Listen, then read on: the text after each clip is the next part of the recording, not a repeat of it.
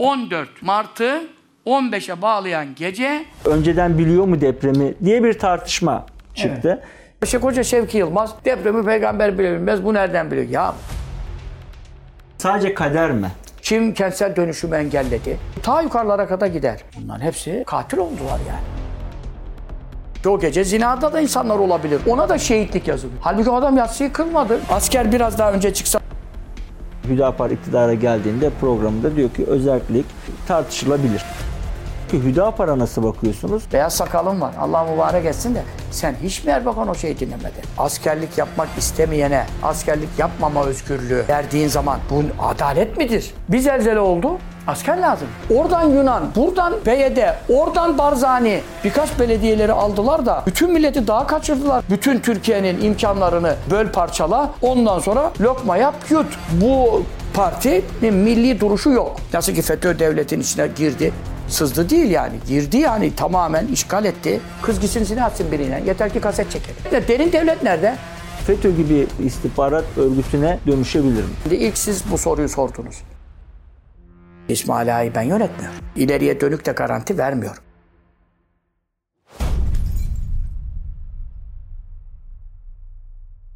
Oda TV'den mutlu günler. Ben Can Özçelik. Oda TV YouTube kanalında önemli konu ve konuklarla yine karşınızdayız. Bugün de çok önemli ve değerli bir konuğumuz var. Ahmet Mahmut Ünlü.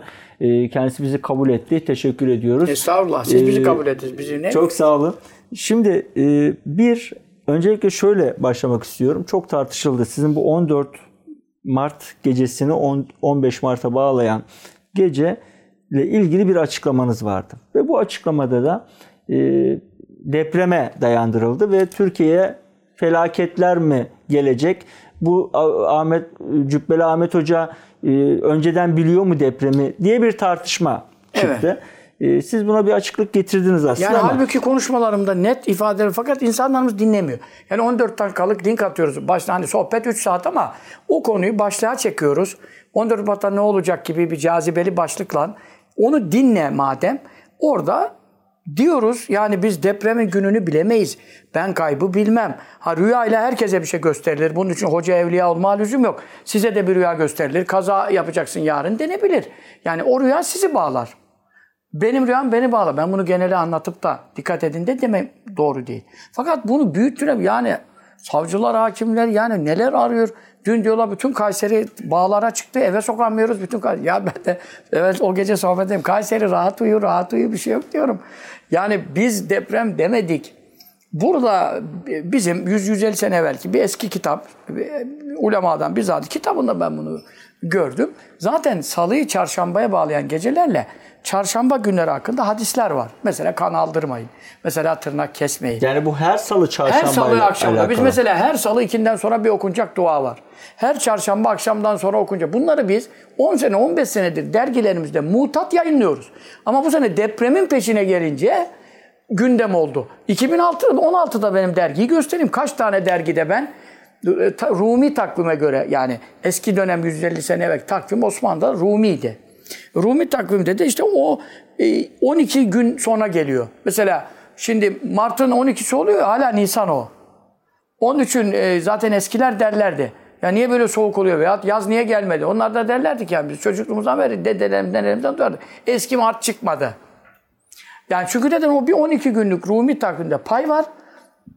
Bu da bu sene 14. De Mart'ın Rumi takvime göre Mart girdikten sonra ilk çarşamba işte 12'den sonra girdiyse ilk çarşamba 14 oldu. Bu zaten her sene dergide, kapakta, içeride Rumi takvim hesabıyla şu gece ama biz her salı ikinden sonra şu dua üç kere okunuyor. Her çarşamba gecesi akşam ezanından sonra İslam'da ge- şey önce geliyor gece. E, salıyı çarşambaya bağlayan gece çarşamba gecesidir. O gece şunları okuyor akşam ezanı. İşte la havle, sübbun, kudret, ayet adısı. Yeni bir şey biz cinci değiliz, büyücü değiliz. Peki. Bunları biz senelerdir yaptığımız iş. Fakat bu gece senede iki çarşamba var. Biri Safer ayının son çarşambası, bir de bu Rumi tabi Mart'ın ilk çarşambası. Bunlar e, Kur'an'da da helak edilen kavimlerin Safer'in son çarşambası, yedi gün süren rüzgar, kasırga, fırtına, at kavmi, sevinç orada geçiyor. O Safer'i zaten ilan ediyorduk. Mart'ı da böyle yapıyoruz. Burada Ali vaktiyende olanlar sabahına bir kurban kessin. 60 parçaya bölsün. Fakirlere dağılsın. Maddi durumun varsa fakirlere gidiyoruz. Demiyoruz ki şuraya ver, buraya ver. Herkes kendi kessin diyoruz. E, bu kurban e, teşviği var. 12 rekatlık bir hacet namazı var. Onu kıldık işte Mahmut Efendi Camisi'nde Beykoz'da 5-10 bin 20 bin kişi oldu. E, hacet namazı kılalım. Allah diyor zaten yardım namazla yardım isteyin Kur'an'da. Hacet namazı diye bir şey var. E, burada ne var? Burada tabii o zatlar, e, astrolojiyi de bilen zatlar, eski alimler biliyorsunuz e, Rasathaneler, Muhittin Arabiler, şunlarla bütün İbrahim Hakkı Erzurumi meşhur marifetname, bütün bunlar gezegenleri, şeylerin tespitlerini yapan insanlar. Bunlar sadece dini değil. Burada gezegenlerden işte neydir? Efendim Arapçası yani benim bildiğim Utaritler, Zuhal. Bunlar uğursuz sayılan yani gezegenler. İşte bunların dünya ile yaklaşması var. Şeye göre de işte Merkür'le Starun, Stanur ne işte onları tam kavurcaları bilmiyorum. Satürn, evet. O taritle Zuhal bizi. Bunların iktiranı var. Bu yaklaşmalar, nasıl güneş tutulmasından sonra depremler, bunları dünya da kabul ediyor. Gezegenlerin, burçların, güneş ay tutulmalarından sonra e, alenen metler oluyor, cezirler oluyor, sular çekiliyor. Yani bunun etkisi yok diyenler de yaşıyor yani. Bunu biz kabul ediyoruz ama bizim burada millete dediğimiz bu bugün çıkacak bir şey değil. E, Bunu iki ay sonra tesir olur, beş ay sonra bir olay çıkar.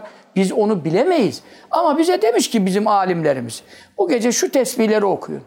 Atel Kürsü okuyun, şu namazı kılın. Ben millete bunu dedim. Ben at vermedim, deprem dedim. Şeyh Hoca Şevki Yılmaz, depremi peygamber bile bilmez, bu nereden biliyor? Ya Baraka sen beni tanıyan neden adamsın?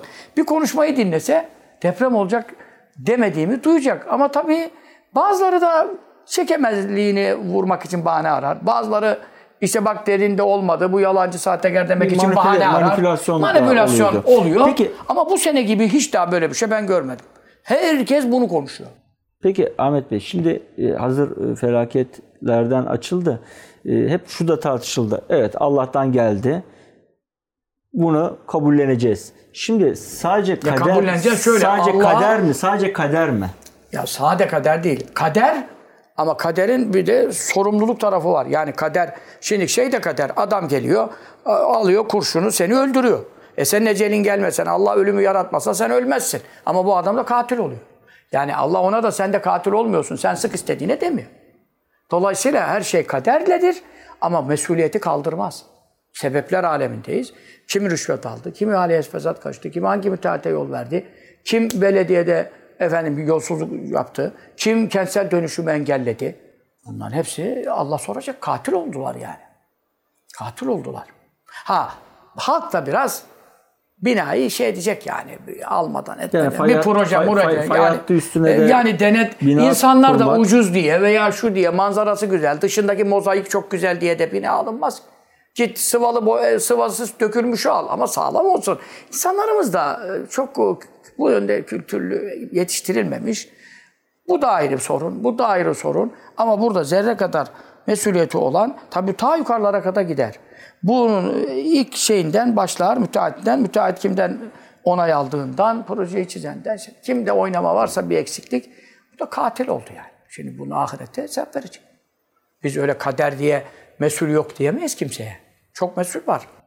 Evet çünkü bu hep ilk günden beri bu Ben tartışıldı. vaazlarda hep söyledim bunu. İlk günden beri bu tartışıldı ve denildi ki Allah'tan geldi. Bizim Sen yapacağımız Allah'a bir şey yok. olacaksın ayrı bir şey. Sen benim babamı niye öldürdün ya Allah'ım? Sen benim babamı niye buldun? Benim babam iyi adamdı. Sen git gavurları öldür. Allah'a bu tartışma yapamazsın Allah'a.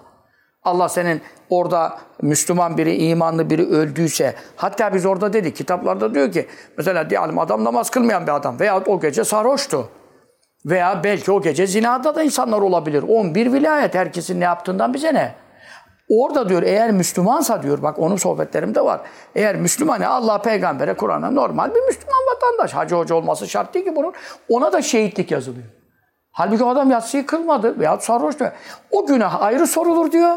Allah göçük aldığında öldürdüğünden dolayı ona ona da bir şehitlik e, yani tabii harpte şehit olan askerimiz gibi değil ama hükmü bir şehitlik verir diyor. Biz bunları da söylüyoruz. Biz orada yani e, kitapta ne varsa onu söylüyoruz. Adamın günahı ayrıdır ama tabii Allah'a inanmayan bir adamsa ona şehitlik o, o mefhum yok onda. Ama o eceliyle öldü denir. Ama Allah'a inanan bir adama Allah bunu yaptıysa ahirette de ona göre ona da bir hafiflik, hesabında bir kolaylık verecek. Neden? Ben sana dünyada böyle bir iş yaptım. Sen şimdi onun için Allah'la savaşamazsın. Yani Allah sana onu yaptıysa yarın ahirette de bir iyiliği olacaktır sana. Ne? Ee, sen orada bir eziyet çektin. Yani Allah'la savaşılmaz. Allah'tan razı olunur. Ama burada mesuliyeti olanlara da itiraz etme. Kur'an itiraz etme demiyor ki. Hesap soracağım diyor yani. Zerre kadar diyor burada diyor ihmali olanlar, tehlikeye atanlara. Yani işleri birbirine karıştırmayalım. Bazı mesuliyeti e, atmak için üstünden bu ifadelere sığınanlar olabilir. Bunlar İslam'da geçerli değil. Sen kendi sorumluluğunu söyle. Peki şimdi bu tartışmayla beraber tabii deprem üstünden bir ay geçti. Yaralar sarılmaya çalışılıyor ama Türkiye'de bir seçim sürecine girdi. Şimdi e, son günlerde çok tartışılan bir parti var. Cumhuriyet İttifakı ile beraber seçimlere gireceği e, ifade ediliyor. Hüdapar. Şimdi Hüdapar ilginç bir parti. Hem Hizbullah'la ilişkilendiriliyor. Programlarına da bakıldığında Hüdapar'ın ilginç şeyler ortaya çıkıyor. Bunlardan biri özellik tartışmasını açıyor. Yani Hüdapar iktidara geldiğinde programında diyor ki özellik tartışılabilir. Şimdi siz bu konuya nasıl bakıyorsunuz? Öncelikle Hüdapar'a nasıl bakıyorsunuz? Ve Hüdapar'ın e, sonuçta e, kendini işte şeriatla yönetilecek bir ülke isteyen bir siyasi parti bunu da dile getiriyor. Ve bizim amacımız böyle bir ülke kurmak diyor. E, böyle bir partinin bunu tartışmayı, özelliği, eyalet sistemini tartışmaya aşmasını nasıl yorumluyorsunuz? Şimdi Hüdapar e, yani benim görüştüğüm, ettiğim kimseler değil. Hiç onlardan tanıdıklarım da yok. Fakat biz hapisteyken falan işte onlardan bir müftü vardı herhalde Kayseri müftü falan. Onlar bir selam kelam bir haberle nasılsın iyi misin gönderdiler birileriyle. Ee, o müftü efendi sağ falan bilmiyorum ama çıktıktan sonra da bir mülakatım olmadı. Bir iş bir görüşmem olmadı hiçbir kimseyle. Dolayısıyla Mahmut Efendi Hazretleri bir ziyarete geldiklerini duydum. Bu Zekeriya Bey herhalde başkanları. Onun geldiğini duydum. Hatta bir resimde belki paylaşılmıştı o zaman. Ben orada da bulunmadım. Ekseri bulunuyordum ama orada da bir rastlamadım. Şimdi tabii biz Müslümanız diyorlar, şeriatçıyız diyorlar. E, mevlütler yapıyorlar. E, Diyarbakır merkezde 500 bin kişi topluyorlar mevlütlerde falan. E, tabii o mevlüt yapmaları falan bize bir şey veriyor, sinyal veriyor. Vehhabi olmadıklarına dair. Çünkü Vehhabi Selefi olsa mevlüte karşı olur falan. Yani biz insanları yaptıkları şeylere göre bir not verebiliyoruz fikirleri hakkında. Ee, biz şeriatçıyız diyorlar. Ee, efendim tabii ki biz de Kur'an şeriattan bahsediyor. Biz de şeriatçıyız. Şeriat Allah'ın kanunuysa, Allah'ın kitabıysa şeriatçıyız. O ayrı bir şey. Kur'an'da geçen biz inkar edemeyiz. O noktadan da bizim onlara bir şey diyeceğimiz yok. Tabii şeyden evvel bir İrancılık e, şeyi duyardım, ederdim. Yani Suriye olaylarından evvel. Fakat tabii Suriye'de bu Haçlı Şabi, Kasım Süleymani, Tugaylar bilmem neler bu eli sünnetin ırzına geçince o da çok binlerce yüz binlerce milyonları e, tehcir ettiler. E, ondan sonra çok da e, ırz tecavüzleri falan yani kasıtlı yapıldı. Tabii o noktada e, İran'ın savunulacak tarafı kalmayınca yani İran irtibatı kalmayınca birçok grup o İran devrimini İslam devrimi sanan ki bana göre değil İran İslam Cumhuriyeti değil halbuki hakikaten hem Şia rejim ihraç eden Şia el sünnet düşmanı, Türkiye düşmanı ve Türkiye'nin bölünmesine hizmet eden işte Azerbaycan'la harp olsa Ermenistan'ı tutan, Ermenistan tutan bir İran var yani. Dolayısıyla ya onlar Şialıkta da beraberler. Yani Azerilik eksesi Şiadır. Mezhepleri uyduğu halde ama orada yüzde 40 Türkiye hiçbir hak tanımayan, efendim İran nüfusunda yüzde 40 Azeri Türkiye. Yani burada bir ırkçılık yapan, mezhep e, taassubu yapan, hatta kendi mezhebinden olan adamda da Ermeni ile anlaşıp Azerbaycan'ı e, efendim karşıya hareket yapıyor. Böyle bir İran var. E, bu İran e, tabii biz Türkiye'de çok ajanlar, müdahaleler, iç planlar taker, senelerdir anlattığımız bir iş. O noktada hassas, korkutucu bir şey. Ama tabii Suriye olaylarından sonra Müslümanların ırzı namusuna bu kadar tecavüz olunca bunu gelip de Yahudi yapmadı, Rus yapmadı. İran geldi, Haçlı Şabi yaptı. Bunları da görünce tabii artık ne yaparın ne kimsenin bu noktada e, İran savunacak e, bir şey de kalmadığı için tabii 10-11-12 senedir İran yanlıları İran'ı savunamıyorlar. O noktada da gerilerinde de bir İran irtibatları duyardım ama Orada da bir be, yani şu anda müdellel bir şey ortaya getiremiyorum. Onun için ben Hüdapar'ın Müslümanım diyorsa tabii ki Müslümansın. Şeriatçıyım diyorsa Allah kabul etsin. Benim bir sorunum yok. Ama buradaki şey e, dün ben e, Ahmet Hakan'ın programında e, ben de hiç program yok. Gece yarı saatte kadar kitap çalışıyorum. Derslerim var. Gelen gidenlerim çok. Bir oraya Allah'ın hikmeti işte bir su içmeye, ilaç içmeye çıktım mutfağa. Orada denk geldi. Orada denk gelince tam da vicdani red konusu. Yani ben tabii geriyi ileriyi seyredemedim. Benim orada bir 10 dakika durabildim. Allah'ın da hikmeti. Ben Allah acır. Öyle sinek gibi nereye konacaksan yaralı bölgeyi yani 5 saat dinletsen Allah da bana oraya denk getirir yani. Bu da Allah'ın bana acıması. Çok şeyde denk gelirim böyle. Baktım. E dedi vicdani redçi misiniz dedi. Ahmet Bey. Şimdi orada dedi ki ben dedi askerliğimi yaptım dedi. De İzmir'de yaptım dedi. İşte bir şey söyledi yani işte. E, şu Tukay'ında falan. Ben askerliğimi yaptım dedi falan. Ben de oradan hoşuma gitti askerliğimi yaptım dedi. Fakat peşine dedi ki adam dedi yani askerlik yapmak istemiyorsa dedi. Vicdani red yani bu oluyor. E ne olacak? O zaman dedi e, buna da bir çözüm düşünmek lazım. Şimdi ben bunu duyunca, şimdi bunu Müslümanmış, hacıymış, hocaymış, şeriatçıymış beni o Allah herkesin kendine göre, ameline göre versin. Ama o noktada bir birliğimiz olabilir. Secdede birleşiyoruz, namaz kılıyoruz. Ama sen geliyorsun şimdi burada bu memlekette askerlik yapmak istemeyene askerlik yapmama özgürlüğü verdiğin zaman bu adalet midir? Yani benim çocuğum gidecek, şehit olacak. Ondan sonra bu kadar asker e, hizmet edecek. Ondan sonra sen burada rahat rahat yiyeceksin, içeceksin, yatacaksın, ırzın güvende, malın güvende, evin güvende. Terörist, hırsız, mafya seni basamayacak. Bütün bu güvenliği asker polis temin edecek. Sen de hiç buraya bir katkın olmayacak. E ben diğer insanlar çocukları gidecek. Ben vicdani red kullandım. Bunun e, Müslümanlıkla, şeriatçılıkla bir alakası yok ki bunun. Bu, bu zulümdür. Bu bir adaletsizliktir. Bu bir memleketin korunmasında ben sade pay alayım, rahatıma bakayım. Milletin çocuğu e, efendim ne olursa olsun. Bu çok yanlış bir görüştür ve Türkiye'nin güvenlik sorununa girer bu iş. Vicdani ret vereceksin millete. Böyle bir vicdani ret. Ben şeye de karşıyım. Bu bedellinin bu kadar sabitlenip ordu 1 milyondan 300 bine mi ne indi? Kaça indi bilmiyorum. Buna çok karşıyım. Bakın bir zelzele oldu. Asker lazım. Bir iç savaş tehlikesi oldu. Asker lazım. Oradan Yunan, buradan PYD, oradan Barzani. 40 yerden birden gelse asker nereye yetecek? 1 milyon, 2 milyon yapman lazım sen askeri be. Bütün dünyanın topu buraya çevrilmiş. Bütün dünyanın gavuru Türkiye işgal Yani uğraşıyor. be- be- bedellinin Bedellinin sabit olması- ben bedelli şöyle diyorum.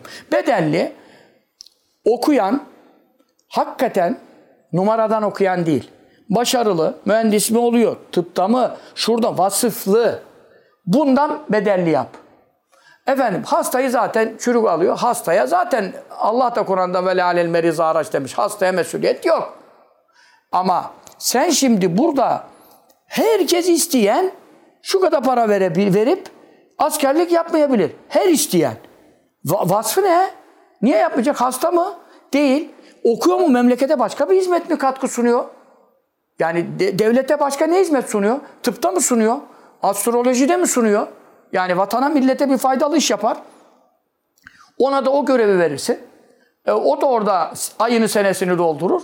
A, gelip de ona da patates soğan soydurmayabilirsin. Her tarla aynı sabanla sürülmez. Ben buna varım. Vatan hizmetini başka türlü yapsın eleman. Ama şimdi hiçbir vasfı, niteliği, niceliği, devlete, vatana, o noktada bir kamuya hiçbir katkısı olmayan bir adam sade para vermekle çiğnikler. Ne vicdani redden beter oldu. Yani vicdani redden e, parayı verirse zaten vicdani red ettim dese ne olur, etmese ne olur. Ya bu ne oluyor? Asker sayısı çok azalıyor.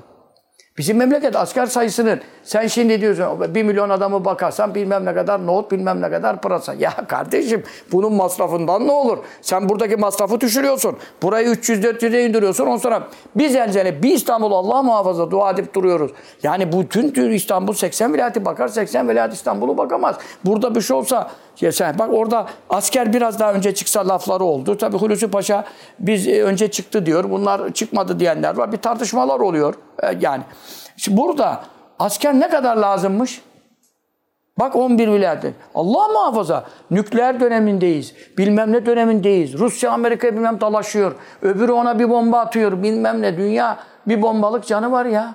Yani burada asker gibi önemli bir şeyde sen vicdani reddi, vatanını düşünen bir insan nasıl kabul edebilir? Bir de şimdi şeyi bir duymuştum. Onu da sordum bugün parti programlarında da 37. sayfaymış. Evet, 38, evet. 37. sayfaymış. Eyalet özellik, sistemi, eyalet özellik, eyalet sistemi bilmem ne bunlara açığız. Yani bunlar tartışılabilir. Nasıl tartışılabilir ya? Sen şeriatçı mısın? Müslüman mısın? Beyaz sakalın var. Beyaz sakalın var. Allah mübarek etsin de sen hiç mi Erbakan Hoca'yı dinlemedin? Sen hiç mi Erbakan'dan bahsediyor? Sen hiç mi Erbakan Hoca'nın Siyonist projelerini dinlemedin? Yahudi projelerini dinlemedin? Bu adam bu kadar milleti uyandırdı Erbakan Hoca. Şimdi burada Arzu Mevut var.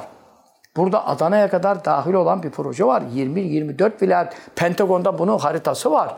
Pentagon, bunu herkes paşalar anlatıyor televizyonda. Pentagon'da gördüm diyor. Burada sen bunları bilen adamsın. Eyalet sistemi ne demek? Sen sadece şurada Diyarbakır bilmem ne birkaç belediyeleri aldılar da bütün milleti daha kaçırdılar karısı kızı. Ana orada Diyarbakır anneleri orada neler anlatıyor. Sen bunu görüyorsun. Burada bunu eyalet sistemi yaparsan vali kendi seçilir. Ondan sonra 20-25 eyalet. Ondan sonra altın çıkıyorsa altını onun. Bor çıkıyorsa hangi eyaletin onun bilmem ne. Bütün Türkiye'nin imkanlarını böl, böl parçala. Ondan sonra lokma yap yut. Bunu en çok isteyen kim? Özelliği en çok isteyen kim? Siyonizm. Türkiye'de eyalet sistemi olsun. E PKK-PYD neyi savunuyor? Bunu savunuyor. PKK-PYD kimin arka bahçesi? Siyonizmin, Amerika Mossad Siyadem, Siyonizmin hepsini Siyonist yönetiyor. Peki bu projeye zerre kadar parti başkanı olmuşsun. Bu kadar akıllı, kültürlü geçiniyorsun. Ben de konuşmalarına baktım. Öyle hepten bir altı boş değil. Altı boş değil. E baba sen bu tehlikeyi görmüyorsan, eyalete de açığız, özgürlüğe de şey, özellik, özelliğe de aç, ana dilde eğitim. Ya kardeşim hangi dünyanın ülkesinde ana dil dedi? Her dil serbest. Şimdi siz HDP'ye yönelik sizin eleştirileriniz var, sert eleştirileriniz var. Ee, HDP'nin de istediği Bu. aslında bu. Bu. Evet ya bu tartışılı bu tartışılıyor ve zaman zaman gündemimize geldi Türk siyasetinde. Hüdapar da bunu tartışıyor. E, Hüdapar da aynı sertlikte tepki gösteriyor musunuz? Ya ben Hüdapar konusu yeni çıktı. Yani Hüdapar konusu yeni çıktı. Ben e, yeni duydum.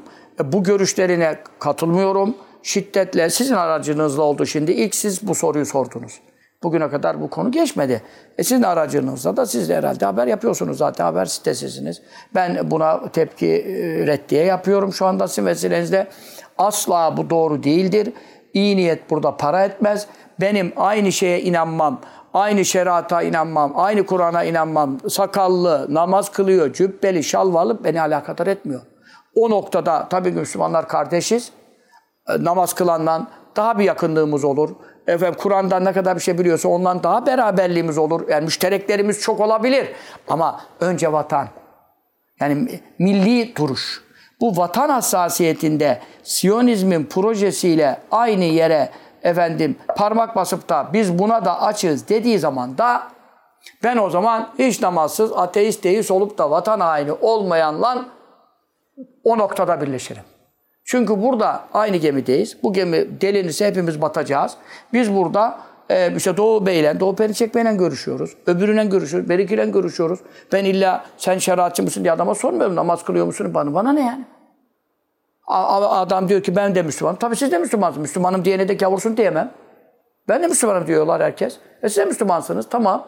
E tamam ama namaz kılsa, oruç tutsa, sakallı olsa orada müşterek çoğalır. Ama çoğalır ama geliriz burada özellikle açığım, eyalet sistemine açığım, vicdani red, ana dilde eğitim bunlar bu Türkiye'yi böler. Bölücülere hizmet eder. Arkası Siyonizme hizmet eder.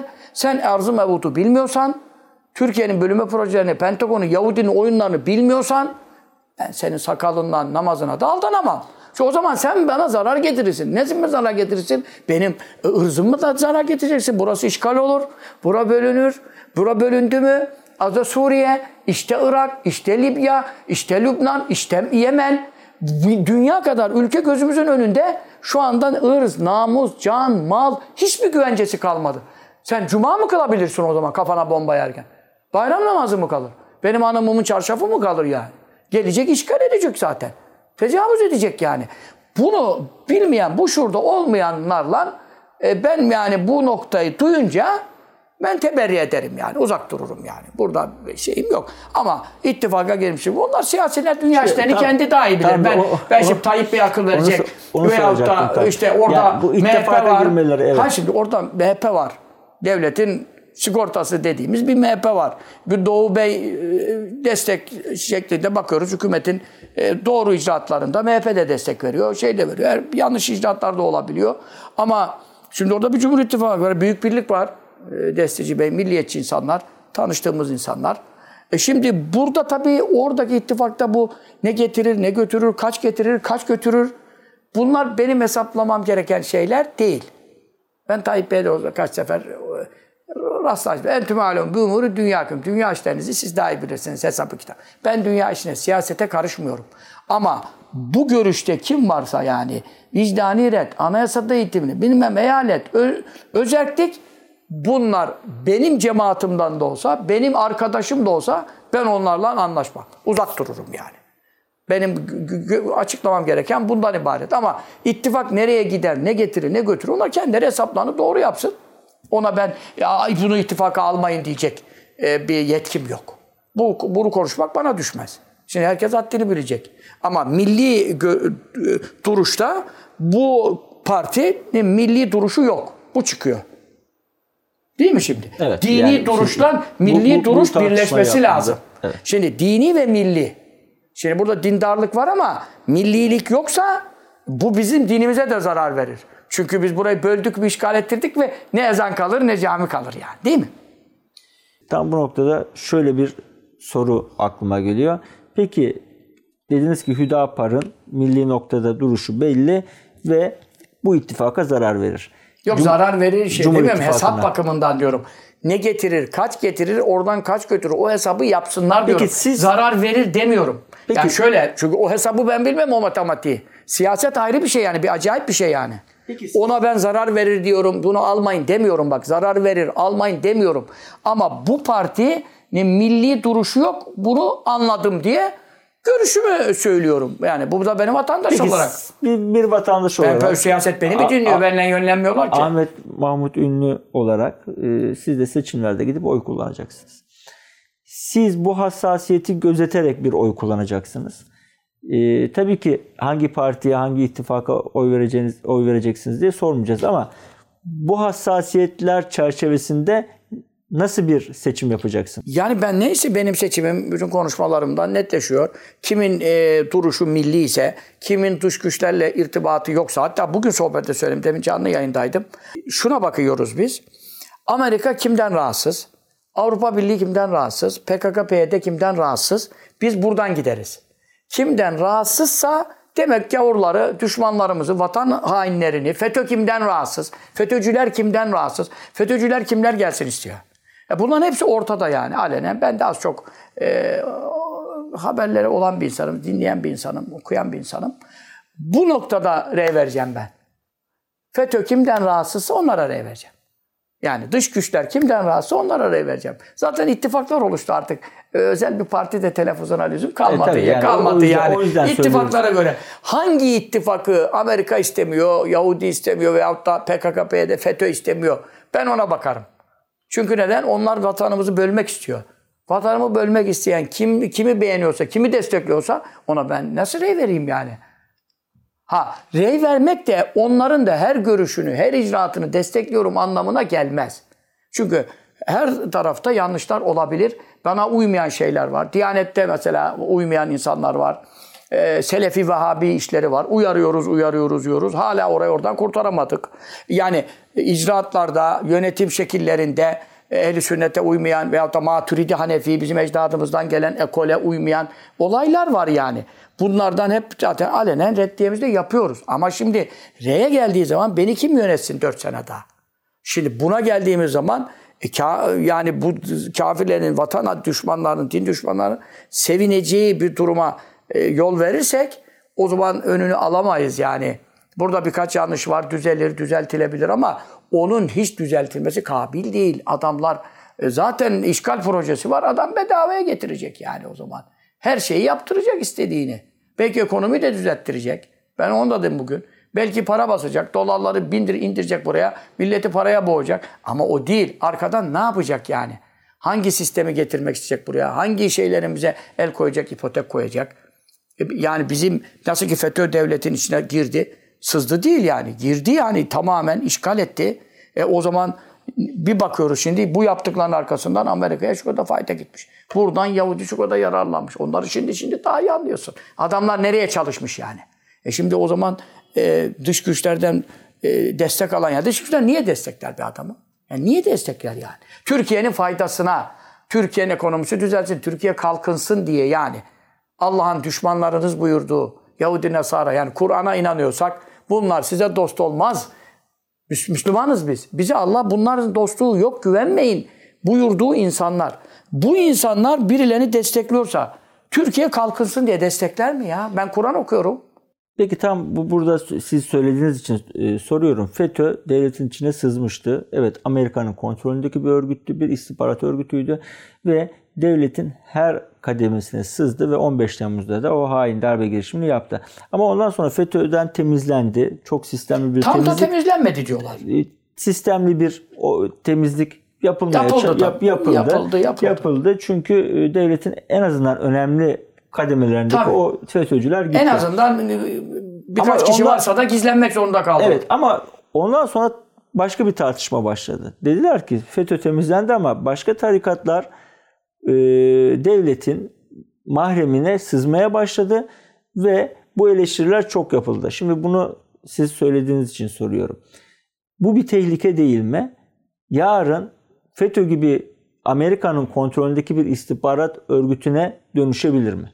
Yani şimdi ben bu camiaların, cemaatlerin yani hasbelkader içinde bulundum. İsmail hakkında şahitliklerin, bilgilerim var. İsmail yani kılık kıyafetten olsun, vesaire e, şeylerinden, hanımının çarşaflı olmalarından vesaire tip olarak memuriyete müsait değil.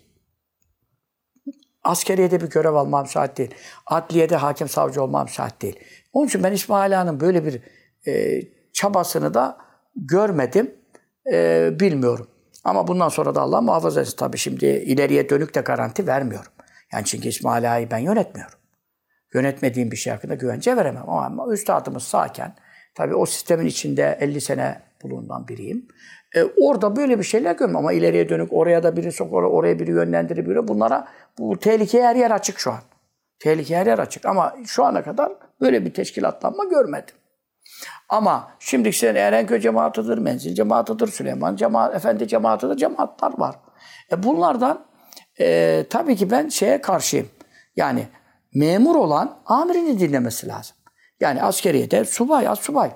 Komutan dedi ki şunu yap. O da dedi ki şeyhime sorayım. Ya sen o şeyhine soracaksan zaten memuriyete girme. Çünkü devlet memuriyetine giren sen amir memurla bu iş yürüyor. Senin bir emir dinlememen yarın kaça mal olabilir devlete. E, Bir, bir pilotun, bir pilot savaşa sokuyor. Bir pilot Rusyan uçağını düşürdü. Ki İki tane da. FETÖ'cü. E bir, bir polis gitti. E, Büyükelçiyi öldürdü. Rusya'yla bizim papazlık ediyordu. Ya Putin uyanık davrandı, akıllı davrandı da şeyi çözdü. Ya şimdi bir memur deme. Devletteki bir memur yani devleti savaşa sokar ya.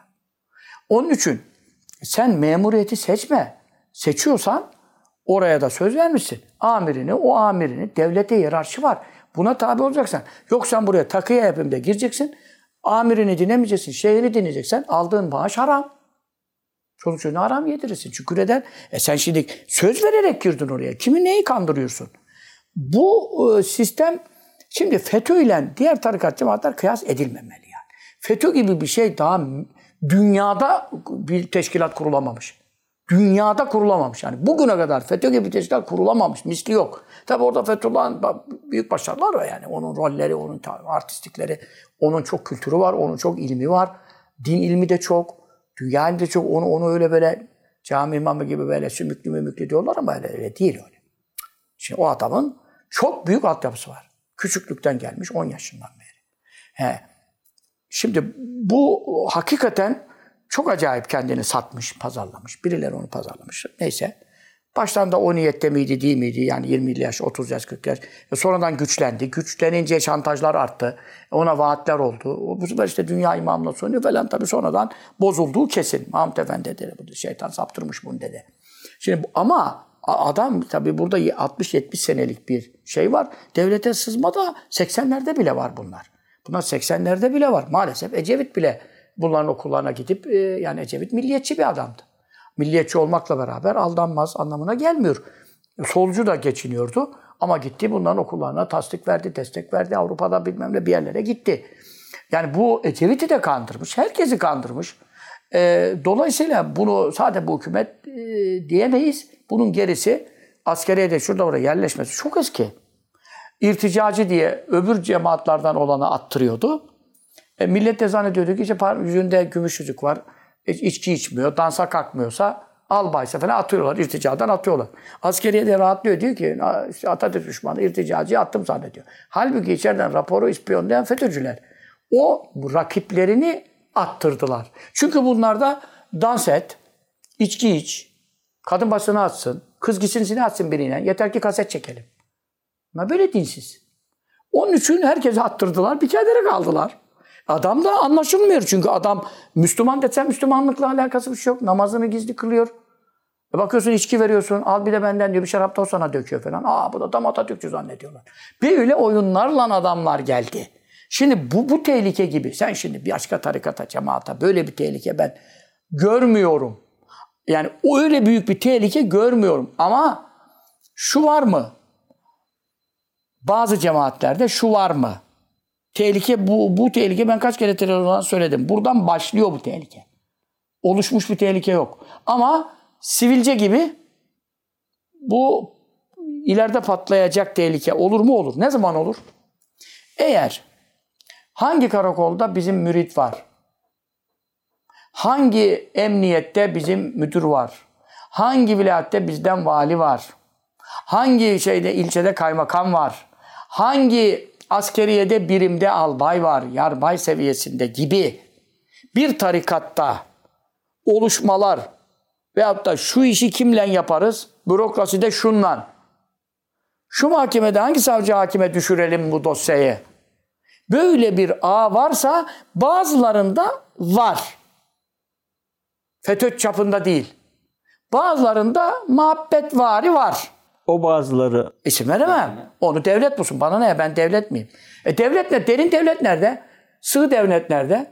Görünen devlet nerede? Arka devlet nerede? Bana ne? Bazılarında başladı. Sivilce bazında. Bu sivilce büyürse çıban olur mu? Büyürse olur. Benim cemaatte albay beni dinleyen var mı? Vardır. Belki de Büyükpaşa da vardır beni dinleyen. Ama ben onu tanıyor muyum? Tanımıyorum. Bir işim düşerse listem var mı? Askeriyeden kimi arayacağım? Adliyeden hangi hakimi bulacağım? Emniyette hangi müdürümüz var? İfadeyi ona düşürelim. Var mı bende? Yok. Benden tehlike olmaz. Beni dinleyen herkes dinler. İster inanır, ister inanmaz. Namaz öğrenir, abdest öğrenir. Ama emiri komutanından alır, amirinden alırsa ben devlete te- tehlike değilim. Ama hangi camialerde isim listesi, sıfat, vasıf listesinde şurada şu adamımız var, burada bu adamımız var. FETÖ gibi bir oluşum şu anda yok. Ona teminat veririm ki o güç kimsede yok. Ama ufaktan başlanıp göz yumulursa oluyor mu böyle işler? Olur. Şeyhim diyen bile yanlış iş yapar mı? Yapar.